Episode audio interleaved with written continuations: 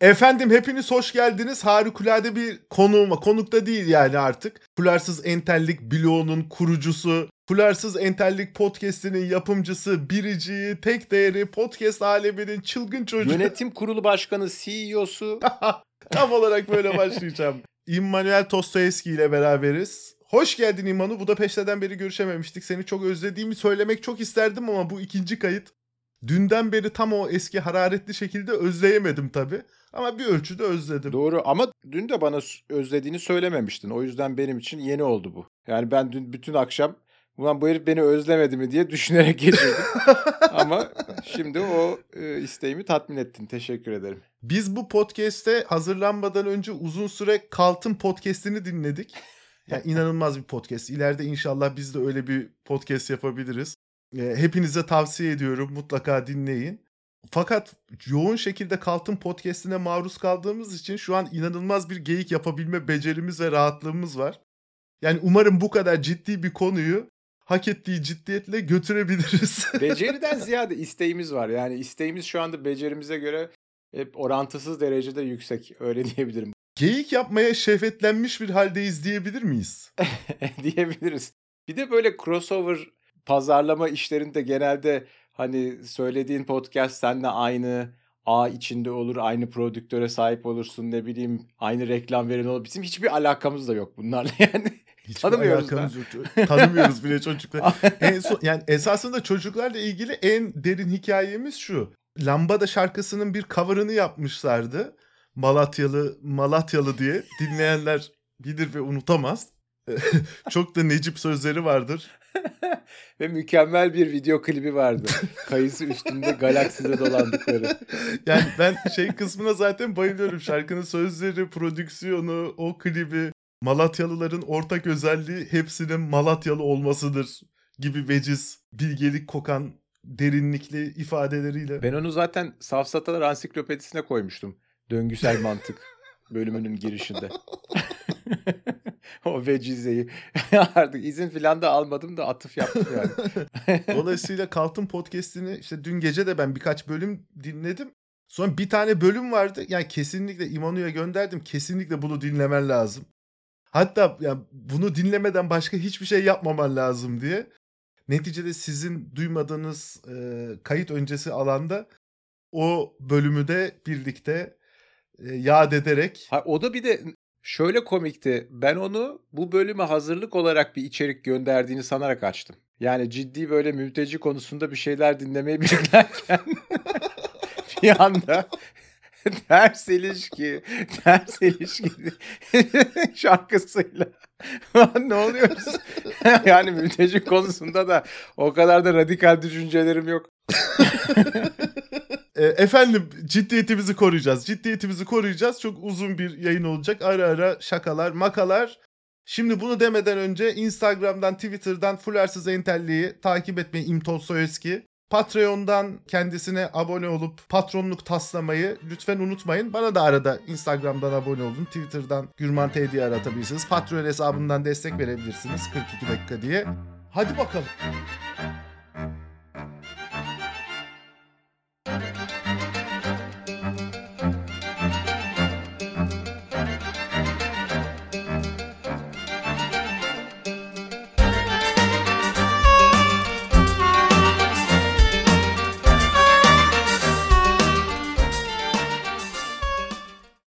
Efendim şimdi diyeceksiniz ki neden Immanuel Tostoyevski? Şimdi bunun 3 tane sebebi var. Yani mülteci politikası ile Immanuel Tostoyevski'nin ne alakası? Şimdi bunlardan bir tanesi Geçen sene Ağustos ayında bir yazı yazdı. Florence Enterlik blogunda bulabilirsiniz. Gerçekten Türkiye'de bu konuda yazılmış herhalde en karşılaştırmalı mukayeseli olarak en iyi yazılardan bir tanesi.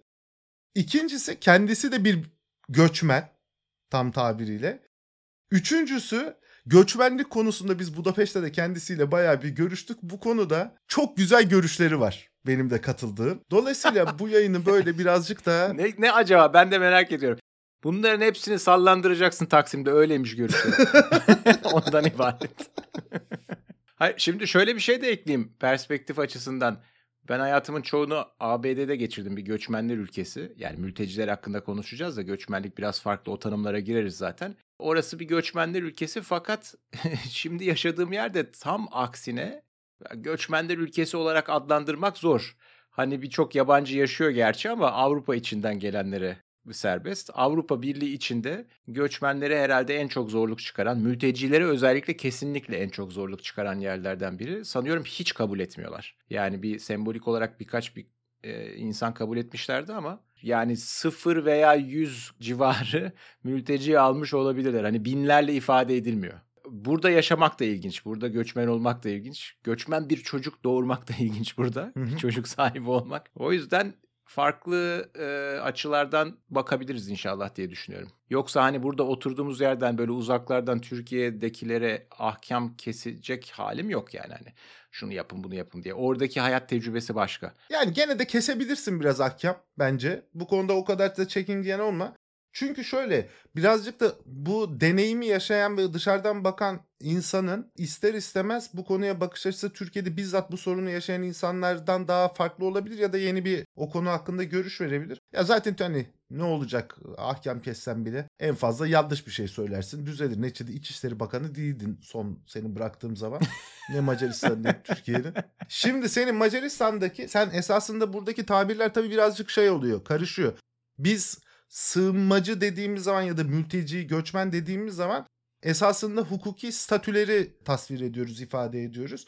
Ve bunlar birbirinden farklı. Şimdi mülteci bizim için Türkiye Cumhuriyeti için 1951 tarihli Birleşmiş Milletler Sözleşmesi mülteciler hakkındaki sözleşme bir coğrafi çekince koyduk ve dedik ki sadece Avrupa ülkelerinde meydana gelen olaylar nedeniyle belli bir grubu biz zulüm göreceği korkusuyla Türkiye'ye mülteci olarak alırız dedik. Yani bu insanların batıdan gelmesi gerekiyor. Şarktan gelenleri biz mülteci olarak kabul etmiyoruz. Göçmen dediğimiz şey ekonomik nedenlerle yapılan göçü ifade ediyor. Yani adam kendi bulunduğu, vatandaş olduğu ülkesinde ekonomik bir takım zorluklar yaşıyor ve sonra başka bir ülkeye göçmen statüsünde ekonomik sebeplerle gitmek için başvuruyor ve işte belli bir yasal düzenek çerçevesinde kabul ediliyor. Almanya'ya giden Türkler esasında bu bakımdan göçmenler. Sen de mesela Macaristan'a göçmen olarak mı gittin? Nasıl gittin sen hakikaten Macaristan'a? Şu an soruyorum. ben buraya turist olarak geldim. Ama benim bir avantajım var. Ben e, buraya geldiğimde ABD vatandaşıydım. Öyle olunca 6 ay 6 ayda 3 ay mı yani herhangi bir 6 aylık periyotta 3 ay boyunca hiç vizesiz şusuz busuz takılabiliyorsun. Sonra bir de o periyot bitince de Türk pasaportumu kullanarak vize almıştım. 3 ayda öyle kalıyordum. Öyle öyle ikisini değiştiriyordum. Yani bu herhangi bir statüm yoktu. Turistim. Sonra bir noktada işe girince o iş vesilesiyle burada çalışma izni aldım. İşte part time bir öğretmenlik işi yani öyle çok büyük bir uluslararası şirket değil. Şimdi tabii bu iş tekrar dediğim gibi ABD vatandaşlığı sayesinde çok kolay oluyor. Eğer Türk vatandaşlığı üzerinden almaya çalışsaydım aynı şeyi bir kere buradayken başvurma hakkım bile yoktu. Önce ülkeden çıkıp öyle başvuracaktım. Yani ülke dışındaki bir konsolosluk, büyükelçilik üzerinden yapacaktım. Şu anda oturma izni olan, çalışma izni olan, işte gezip tozma izni olan bir göçmenim burada. Orada sen evlilik birliği kurarsan ne oluyor? Sana bir vatandaşlığa doğru giden bir yol açıyorlar mı yasal olarak? Ona gerek de yok aslında. Yani evlilik hızlandırıyor bu işleri. Her yerde, çoğu yerde olduğu gibi diyeyim. Ama belli bir e, statünü 7 sene koruduktan sonra vatandaşlığa başvurma hakkın var. Yani yine bir sürü şeyden geçiyorsun, aşamadan geçiyorsun. Öyle sana işte ver 200 bin doları al vatandaşlığı gibi bir şey yok kesinlikle. 7 sene sonunda da bir testten geçiyorsun yani Macarca bilmen lazım çok iyi olmasa da bir takım buradaki tabii anayasa hakkındaki işte bir takım bilgileri bilmen lazım. Siciline bakıyorlar, işin gücün var mı onlara bakıyorlar. Bu çoğu yerde aynı yani ABD'de de öyleydi zaten. Oradaki tabii standartlar daha düşük. Ama yine siciline bakıyorlar. Amerika Birleşik Devletleri'ndeki vatandaşlık sürecinde de böyle oldu. Yani Amerika'ya gittin ilk önce eğitim maksadıyla işte orada çalışmaya başladın falan filan ve sonra vatandaşlık hakkını almak için bir süreç başlattın. En sonunda da işte gidip hakikaten vatandaşlığı aldın. Ama herkes için garantili bir yol değil bu tabii. Değil mi? Hem de ben en uzun şekliyle yaptım. Yani bütün vizeleri sırasıyla aldım uzun şekilde. Normalde bazı insanlar evleniyorlar green card için öyle kestirme yollardan gidiyorlar veya çok deha diyebileceğimiz insanlar var işte buluşları şunları bunları var. Onların başvurularını tabii hızlandırıyorlar alanlarında çok iyi olanlar. Öyle şeyler biz ölümlüler için pek şey değildi. Bana açık değildi o kapılar. Ben uzun yoldan yaptım yani.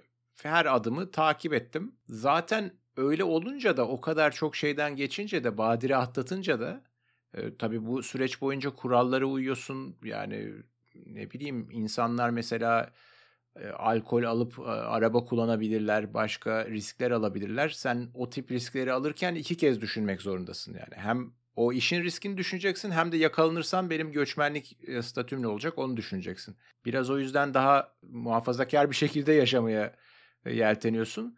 Şimdi böyle yıllarını geçirdikten sonra da başka biri gelip bu süreci atlayarak yasa dışı yollardan oraya yerleştiğinde ve sonra da kendinde bunu hak gördüğünde o zaman seni gıcık ediyor bu. Yani normal vatandaştan daha gıcık ediyor seni çünkü sen bu şey için çalışmışsın. Ya şimdi bunların da belli bir temel sebebi var. Nedeni şu yani insan olarak hepimiz eşitiz tabii. Bütün insanlar insan olmak ortak paydasında eşit ama ve hepimiz de ister istemez bir ülkenin vatandaşı olarak doğuyoruz. Ama bir başka ülkenin vatandaşı olmak temel bir insan hakkı değil. Kesinlikle değil. Bunu başvurabilirsin, o topluma entegre olabilirsin vesaire. Bu tip belli koşullar halinde bu gerçekleşebilen bir durum.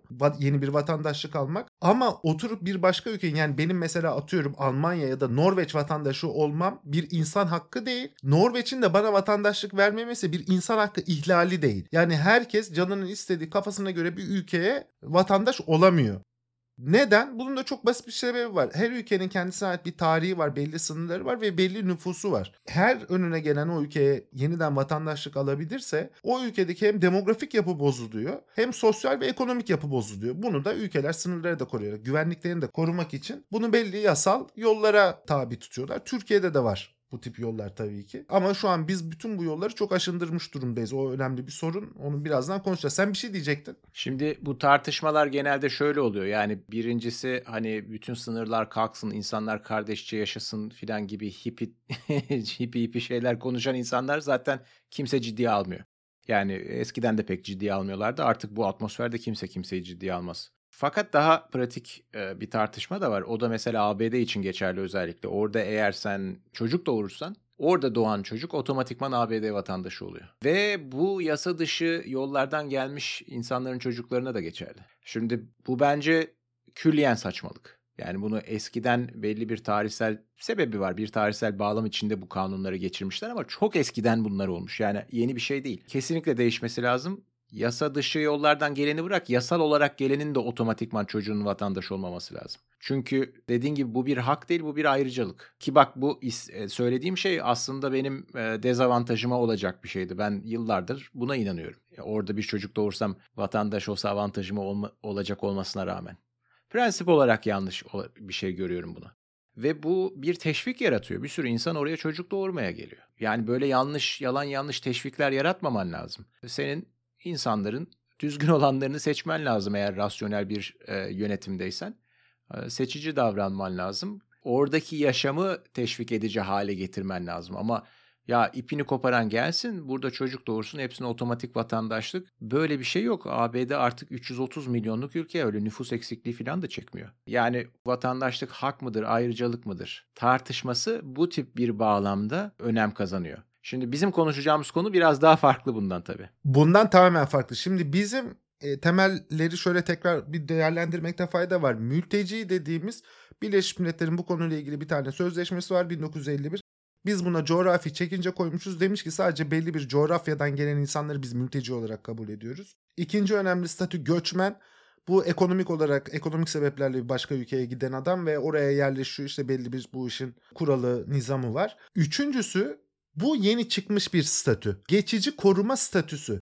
Şimdi biz doğudan gelen insanlara mülteci statüsü veremediğimiz için zamanında AKP hükümeti geçici koruma statüsü diye yeni bir statü ihdas ediyor. Bunu bir yeni bir yasa çıkartarak yapıyorlar. Şimdi Türkiye'ye gelen Suriyeliler önemli kısmı geçici koruma statüsündeki Suriyeliler. Yaklaşık 3 milyon 700 bin Suriyeli bugün bu statüde hayatına devam ediyor. Bir de ikamet izni olan Suriyeliler var. Bunlarla birlikte Türkiye'de 5 milyona yakın Suriyeli var. Fakat Türkiye'deki toplam sığınmacı 5 milyon değil. Türkiye'deki toplam sığınmacı bir de düzensiz göçle gelenler var. Düzensiz göç denilen kavram şu. Kaynak ülkeden çıkıyorsun sen mesela Afganistan, Pakistan. Hedef ülkeye gitmek istiyorsun. Hedef ülke Türkiye'de olabilir, Almanya'da olabilir ve buradan göç ediyorsun. Şimdi düzensiz göç esasında kaçak göç. Türkiye'nin uluslararası hukuktan kaynaklanan Afganistan ve Pakistanlıları almak için hiçbir sorumluluğu yok. Yani bir tane bile yok. Çünkü bir başka ülkeyi geçerek bizim ülkemize geliyorlar. Bizim doğrudan Afgan ve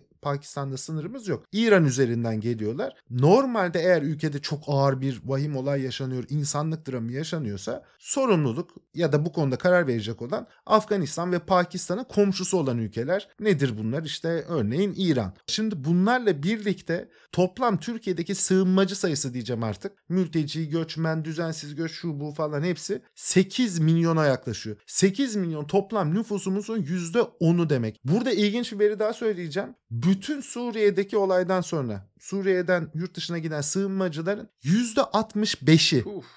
bir tek ülkede Türkiye'de bulunuyorlar. Ve tabii ki bu çok ciddi bir sorun. Evet. Yani bunun demografiye ilişkin önemli etkileri var. Bu konuda da ufak bir hani bilgi verelim. Suriyeli geçici koruma statüsünde Türkiye'ye gelen nüfus çeşitli illere yerleştirildi. Göçmen İdaresi Başkanlığı bu konuda bir veri yayınladı. Şimdi veriye göre Kilis'teki her 100 vatandaşımız için yani Kilis'te doğmuş büyümüş orada ikametgahı orada olan Türk vatandaşı insanlardan bahsediyorum. 100 tanesi için 73 tane Suriyeli var. Toplam Kilis'te bugün yaşayanların geçici koruma statüsündekiler şunlar bunlar falan filan herkes dahil %42'si Suriyelilerden oluşuyor.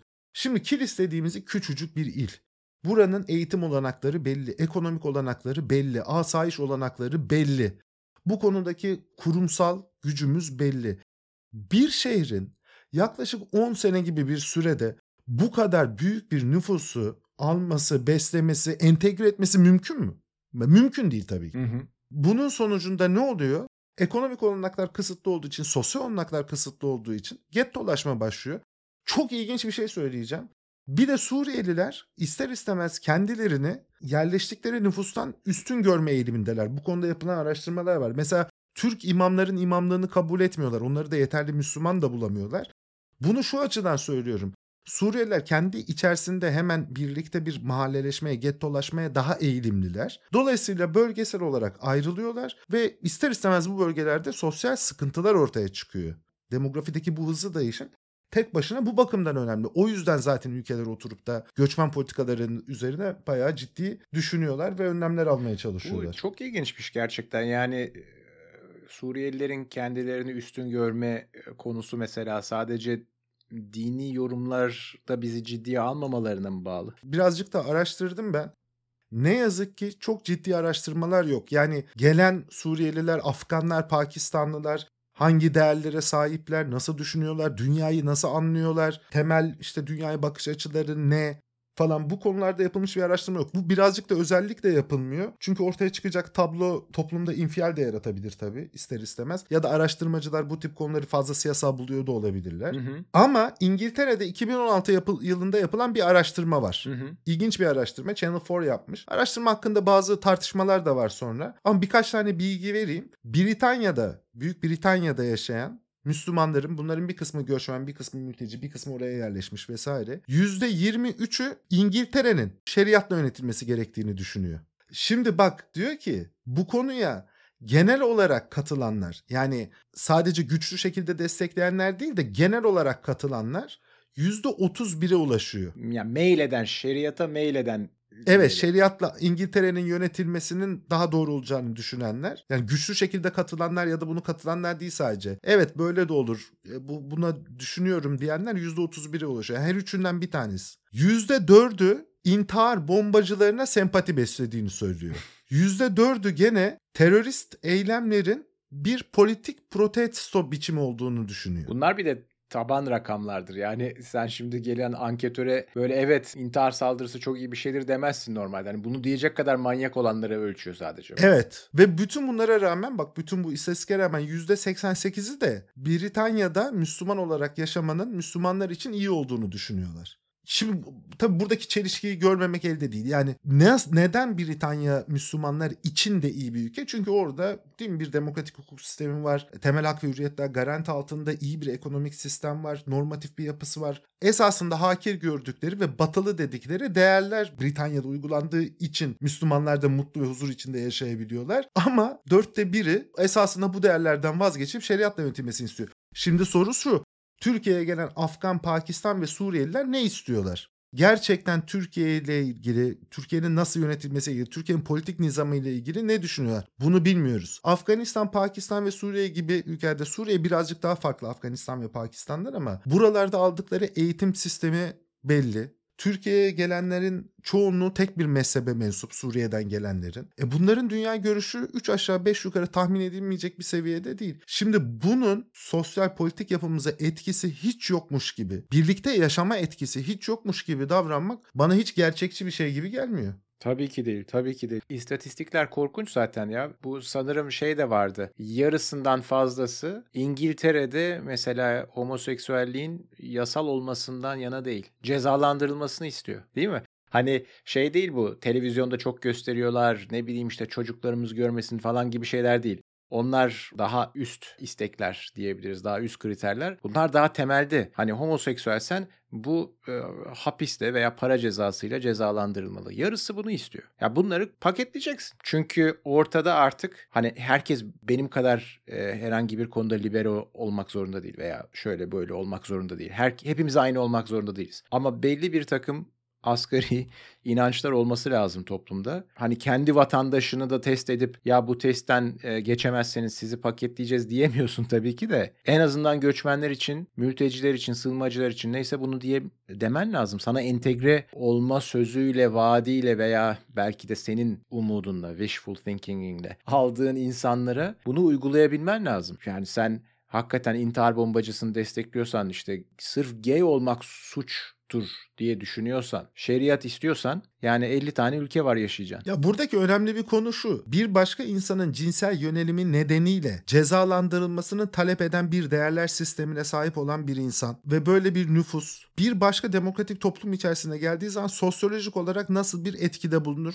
ve o topluma entegrasyonu nasıl sağlanır? Bunu Norveç mesela 35 bin mülteci almış ciddi eğitimler vererek kurumsal kapasitesini kullanarak ve ekonomik olarak sunduğu havuçlarla çünkü çok ciddi ekonomik kaynaklara sahip Norveç. Amerika Birleşik Devletleri 330 milyonluk bir nüfusa sahip ve o nüfus içerisinde eriterek. Bak çok ilginç bir şey. Bu geçici göçmenler var ya bunlar ilk geldikleri zaman kamplarda Amerikalı heyetler geliyorlar. Buradaki çocuklarla mülakatlar yapıyorlar. Ve Hı-hı. içlerinde deha olan çocukları ya da çok iyi yetişmiş insanları alıp Amerika'ya götürüyorlar. Hı-hı. Yani en zekileri, en iyi eğitimlileri alıp Amerika'ya götürüyorlar. Aferin çok güzel. Evet. E geri kalan bize kalıyor. Türkiye'deki toplam 8 milyon mülteci 3.7 milyon geçici koruma statüsündeki Suriyelinin de arasından en eğitimliler, en bu işe entegre olabilecek olanlar Batı dünyası tarafından alınıyor. Bu tabii ırkçı da bir yaklaşım bir tarafıyla. Cherry picking yapıyorlar çünkü. Zekaya şuna buna göre. Denilebilecek bir şey varsa böyle de denebilir öjenikçi bir yaklaşım. Ama ya adamın kendi ülkesi için avantajlı. Adam kendi ülkesine en çok entegre olabilecek ve en çok katkı sunabileceğini düşündüğü insanları seçmeye çalışıyor. Ay bak şöyle yapıyor. Orada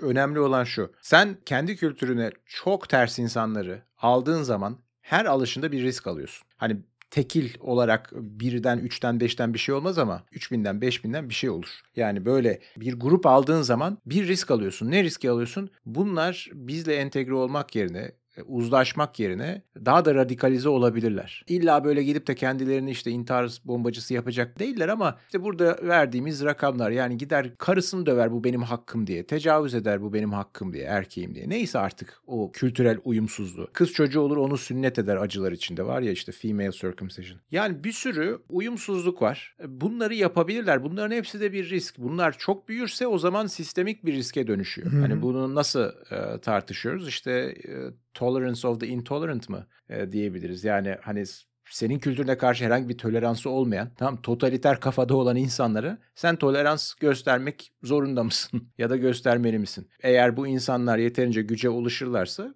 e, senin için tehlikeler. Şimdi o adamların yaptığı, Amerikalıların yaptığı senin verdiğin örnekte ne?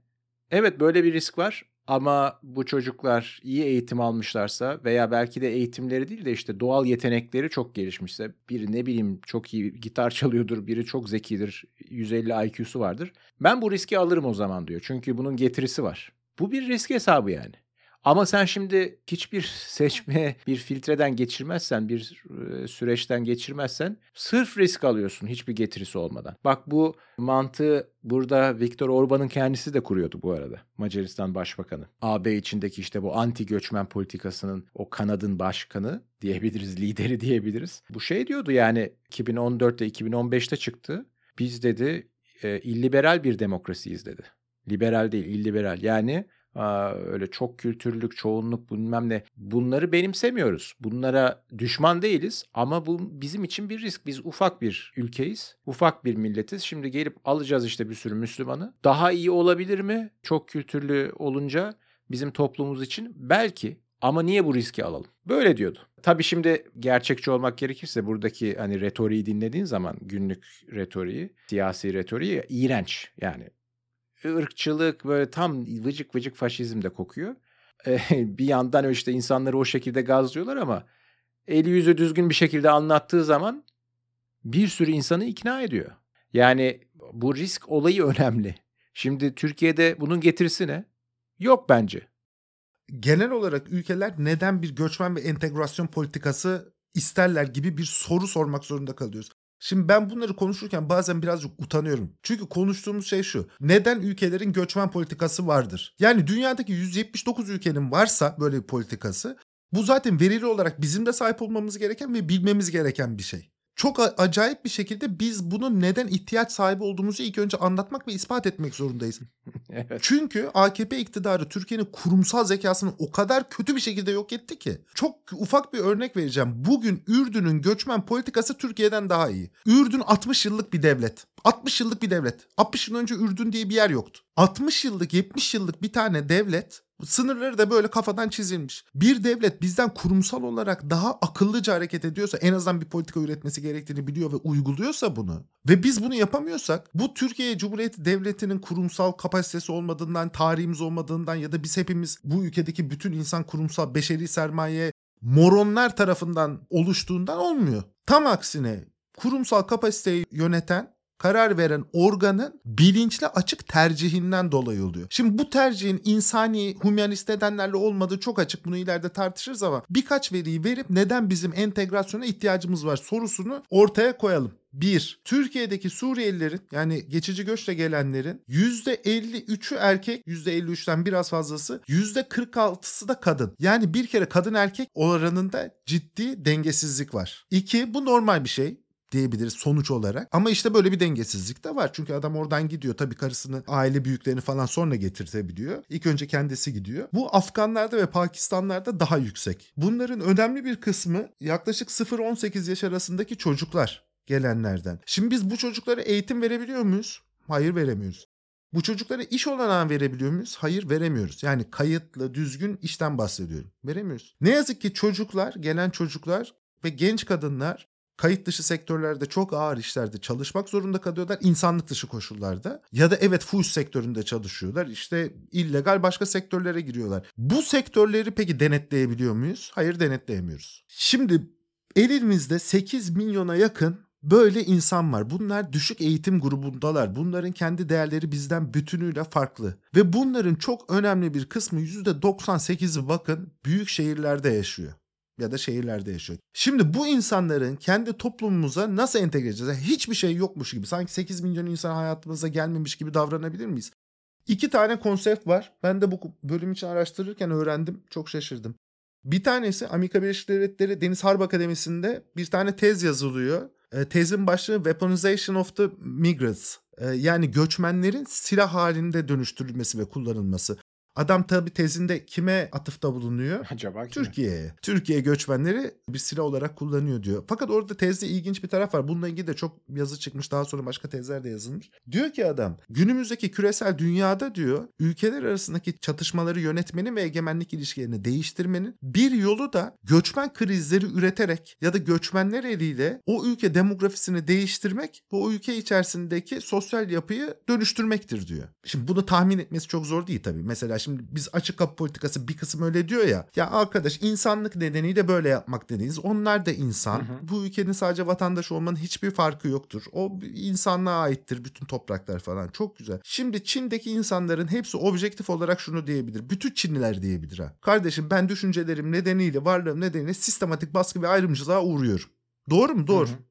Çin sistemi bu zaten. Adam şimdi Türkiye'ye yaklaşık 80 milyon Çinli gönderebilir. Çok rahat. Biz hepsine insanlık namına kabul mü edeceğiz? İlginç bir örnek vereceğim. Bulgaristan'da Jivkov rejimi sırasında biliyorsun bu e, Türklere yönelik büyük bir ayrımcılık ve eziyet vardı. İşte Naim Süleymanoğlu'nun falan gelişi 80'lerin sonları hatırlar herkes. Ve en sonunda Türkiye'ye göç etmek zorunda kaldılar. Yani geri dönmek zor ya da buraya gelmek zorunda kaldılar öyle diyelim artık sığınmacı olarak. O zaman Türkiye Cumhuriyeti Devleti Dışişleri Bakanlığı ve Güvenlik Bürokrasisi Türkiye'ye gelen Bulgaristan'dan gelen bütün Türklerin geçmişini araştırdı. Hepsini. Gençken Komünist Parti teşkilatlarında görev almış mı? Komünist Parti ile ilişkisine polis teşkilatında görev almış mı? Askeriyede görev almış mı? İstihbarat elemanı mı? Ya da Sovyetlerle mi çalışıyor? Olabilir yani bunlar. Makul. Şu an doğu sınırımızdan giren kimsenin ne olduğunu bilmiyoruz. Bir kişinin bile bilmiyoruz. Ve her gün her gün Allah'ın günü doğu sınırımızdan İran sınırımızdan Türkiye'ye 300 kişi giriyor. Şimdi ne olur? Kardeşim ne olacak bu adamlar girsinler çok şaşırtıcı bir şey söyleyeceğim sana. Tabii. Ürdün'de dedim ya demin kurumsal kapasite Türkiye'den daha iyi diye. Niye biliyor musun? 1970 yılında Ürdün Filistinlilere sığınmacı statüsünde Filistin Kurtuluş Örgütü üyelerini ülkesine alıyor abi. Ürdün. Niye? İsrail çatışmaları falan nedeniyle. Filistin Kurtuluş Örgütü buraya geliyor ve oradaki Filistinliler diyorlar ki Ürdün Filistin'dir. Ürdün Filistin'dir. Ve 1970 e, yılının Eylül ayında Kara Eylül olayları diye geçiyor tarihe. Filistin Kurtuluş Örgütü Ürdün'de darbe yapmaya kalkıyor. Çatışmalar sürüyor Ürdün ordusuyla. Netice itibariyle Filistinleri Lübnan'a gönderiyorlar. O Lübnan'a gönderdikleri Filistinliler çok uzun sürer biliyorsun. Hepimiz de gördük. Beyrut harap oldu. Lübnan iç savaşında taraf oluyorlar. Şimdi bu Türkiye için bir risk midir? Türkiye için bir risktir. Türkiye'nin içerisinde 8 milyon böyle insan giriyor. Bunların bir kısmı Afganistan'da, Pakistan'da, şurada burada ciddi silahlı militarist eğitim almış insanlar. Bilmiyoruz amaçlarını. Türkiye'de işit üyeleri olduğunu biliyoruz. Hepimiz biliyoruz. Sincan'da şurada burada inanılmaz raporlar çıktı. Sessiz hücreleri olduğunu biliyoruz. Ne zaman faaliyete geçeceklerini ve şu an nasıl bir insan kaynağı örgütlediklerini bilmiyoruz. Ama üçüncüsü bunlar olmasa bile ağır terör vakaları olmasa bile hiçbir entegrasyon politikamız yok, eğitim politikamız yok. Şimdi bir açıklamaya göre ikisini de söyleyeceğim. Türkiye'de 900 bin Suriyeli'ye vatandaşlık verilmiş durumda. 900 bin mi? 900 bin evet. Nereden aldın bunu bu arada ya? Ben de çünkü ben 200 bin diye biliyorum bunu. Ee, geçen senenin sonuna kadar. Şimdi şöyle bu 900 bin rakamını söyleyen Zafer Partisi Genel Başkanı Ümit Özdağ. Ümit Özdağ aile tarihi gereği kendisinde tarihi. Çok ilginç bir adamdır yani araştırsınlar. İşte yok dedesi şey şey Said'i yargılayan adam. İşte babası başka bir şey falan. Neyse Ümit Özdağ'ın devlet kamu güvenlik bürokrasisi içerisinde ciddi bağlantıları vardır. Kimden geldiğini söylemiyor ama böyle veri geldiğini söylüyor. İki şey soruyor. Önemli bunlar bence. Neden diyor resmi gazetede vatandaşlık bilgi şeyleri yayınlanmıyor. Vatandaşlar kabul edilenler listesi. Bunu AKP hükümeti kaldırdı çünkü. Hmm. İkincisi istisnai maddeyle öyle bir madde var. Bakanlar Kurulu kararıyla istisnai şahıslar vatandaşlık verilebiliyor. Nasıl bir şey? Şöyle diyeyim.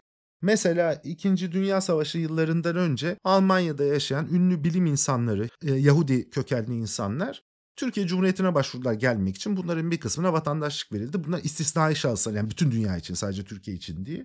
Önemli bilim insanıdır. İşte çok büyük bir şey imza atmış sanatçıdır falan. Bu tip insanlara vatandaşlık verirler. Bu 12. maddeyi kullanarak abi insanlara vatandaşlık dağıtıyorlar. Şimdi Süleyman Soylu'nun açıklaması şu. Bu da ilginç bir açıklama. Diyor ki 31 Aralık 2021 tarihine kadar bunların 84 bini çocuk olmak üzere 193 bin Suriyeli Türk vatandaşı oldu diyor. Ha, ben onu gördüm işte evet o açıklamayı gördüm. Aynı açıklamada bir şey daha söylüyor ama Türkiye'de 700 binin üzerinde Suriyeli çocuk doğdu diyor. Şimdi bu açıklamayı öyle bir muğlak hale getirmişler ki şimdi 193 bin kişi Suriyeli vatandaş oldu. Bunların 84 bini çocuk diyor. E 110 bin kişi eder. Bunlar aile reisi mi? Bunların karılarına işte kızlarına diğer küçük çocuklarına nasıl bir işlem yapıldı falan bunu bilmiyoruz. İkamet izni verilenler var. Bu rakamlar şeffaf bir şekilde paylaşılmıyor. Vatandaşlık vermiş olsun olmasın. Ki Recep Tayyip Erdoğan daha önce yaptığı bir açıklamada vatandaşlık vermeye devam edeceklerini de ifade ettiğini söyleyerek, bilerek bunu söylüyorum. Rakamlar değişik olabilir. Kesinlikle araştırması lazım. İstisnai vatandaşlık kimlere verilmiş, hangi koşullarda verilmiş, geçmişe dönük olarak buna bakmamız lazım. Yahu zaten tek başına bu kadar sığınmacı yani nasıl kaldırabilir bir ülke? Ve sıfır entegrasyon politikasıyla. Şimdi ikinci tarafa gelelim. Türkiye'nin bir entegrasyon politikası olması gerekiyor mu? Ya buna hayır demek mümkün. Yani kim diyebilir ki? Tabii ki gerekiyor. Onun temelleri ne olmalıdır? Şimdi buraya girmeden sana ufak da bir soru sorayım. Sen gerçekten dünyada böyle bir şekilde bu iş böyle bir işe girebilecek başka bir ülke hayal edebiliyor musun? Ya Uganda, Zaire dahil. yani bu kadar çok insanı entegre etme bakımından mı soruyorsun? Nüfusunun %10'unu yani bir anda 10 sene gibi kısa bir dönemde nüfusunun %10'u kadar göçmen alıp bu konuyu politika bakımından hiç konuşmayan, tartışmayan, nasıl bir politika uygulayacağız demeyen bir yönetim falan hayal edebiliyor musun yani? Tabii ki edilemez. Yani zaten o kötü işte. Senin demin dediğin şeyler de buna işaret ediyor. Yani herhangi bir veri yok ortada, hiçbir şeffaflık yok. Açıklamalar birbirini tutmuyor. Böyle bir ortamda kimse doğru düzgün tartışamıyor zaten. Zaten tartışsan ne olacak yani? Bir tane adamın kararına bağlı her şey. böyle de bir ya böyle bir sistemde yaşamanın getirisi bu işte. Demin sor, sorduğun bir soru vardı retorik olarak sormuştun gerçi de entegrasyon politikası gerekiyor mu diye. Gerekmediği bir senaryo var. Hepsini geri gönderelim dersen entegrasyonda gerek yok. Yani istisnasız hepsini geri gönderelim diyen biri varsa o zaman entegrasyon politikasına da gerek yok. Ya ben sana samimi görüşümü söyleyeyim. Hı hı. Ben istisnasız bir kere düzensiz göçe gelen Afgan ve Pakistanlılara karşı uluslararası hukuktan ya da iç hukukumuzdan kaynaklanan hiçbir sorumluluğumuz yok. Sıfır. Başka bir ülkeden geçiyorlar. Eğer kendi ülkelerinde ciddi bir sorun yaşanıyorsa orada ev sahipliği yapacak başka komşu ülkeler var. Türkiye'nin sorumluluğu değil bu. Bir şey daha açıkça söylemek istiyorum. Efendim onlar da insan dünyadaki istedikleri yere gide, gidebilirler. Ya dünyada bu konuya böyle bakılabilir mi ya? Yani o Almanya'ya gitsin o zaman Norveç'e gitsin. Tabii. Tabii canım yok öyle öyle diyenleri hiç ciddiye almayacaksın. Zaten ne vakit harcıyoruz onlar üstüne. Şimdi ikinci tarafıyla ilgili Türkiye'deki Suriyelilerle ilgili ben e, Twitter'dan ve şeyden bir anket yaptım. Topluma da bu konu sorulmuş. Bizim Instagram'da yaptığımız ankette İman Ucum %97 geri gönderilmelidir diyor. %97. 3000'in üstünde insan oy kullandı. Twitter'da yaptığımda 700'e 800'e yakın insan oy kullandı. Orada da %94 çıktı. Toplum ne diyor? Bu konuda yapılan araştırmalar var. Toplumun cumhuriyetten daha fazla yani Türkiye toplumunda sorsak kardeşim cumhuriyeti destekliyor musunuz diye evet diyenler bu orana ulaşmaz. Suriyelilerin geri gönderilmesini destekliyor musunuz diye yani soruyu böyle sormuyorlar. Suriyeli göçmenlerle ilgili hükümet ne yapmalıdır diye soruyorlar. Suriye'ye geri gönderilmelidir diyenler nüfusun %91'i kadar. Şimdi daha önce de konuşmuştuk bunu şöyle ilginç bir tarafı var. HDP'ye oy verenlerin %94'ü, MHP'ye oy verenlerin %93'ü Suriyeliler geri gönderilmelidir diyor. HDP'liler bu konuda MHP'lilerden daha kararlı. Şimdi ben kesinlikle geri gönderilmelerinden tamamıyla yanayım. Hepsinin. Bila istisna. Şimdi geçen gün tartışma gördüm. Seni delirtecek soru buydu biliyor musun? evet, evet alalım soruyu. Soruyu Nagihan Alçı soruyor. İmmanuel Ben zaten şimdiden delirdim. Soruya gerek yok. Teşekkür ederim. Efendim ilk bölümün sonuna geldik. Nagihan Alçı'nın sorusuyla devam edeceğiz. Bu bölümü beğendiyseniz paylaşmayı, Instagram'da 42 dakika diye aratarak bir mesaj atmayı lütfen unutmayın. Patreon'dan komutan adama rütbesiyle bana destek olan değerli küçük beni, Çınar Fidan ve Orhun Emre Çelik ile tüm patronlara da teşekkür ediyorum. Yayında emeği geçen sevgili Alper Kaan Ateş'e de bir kez daha selam ediyorum. Bir sonraki bölümde görüşmek üzere. Hoşçakalın.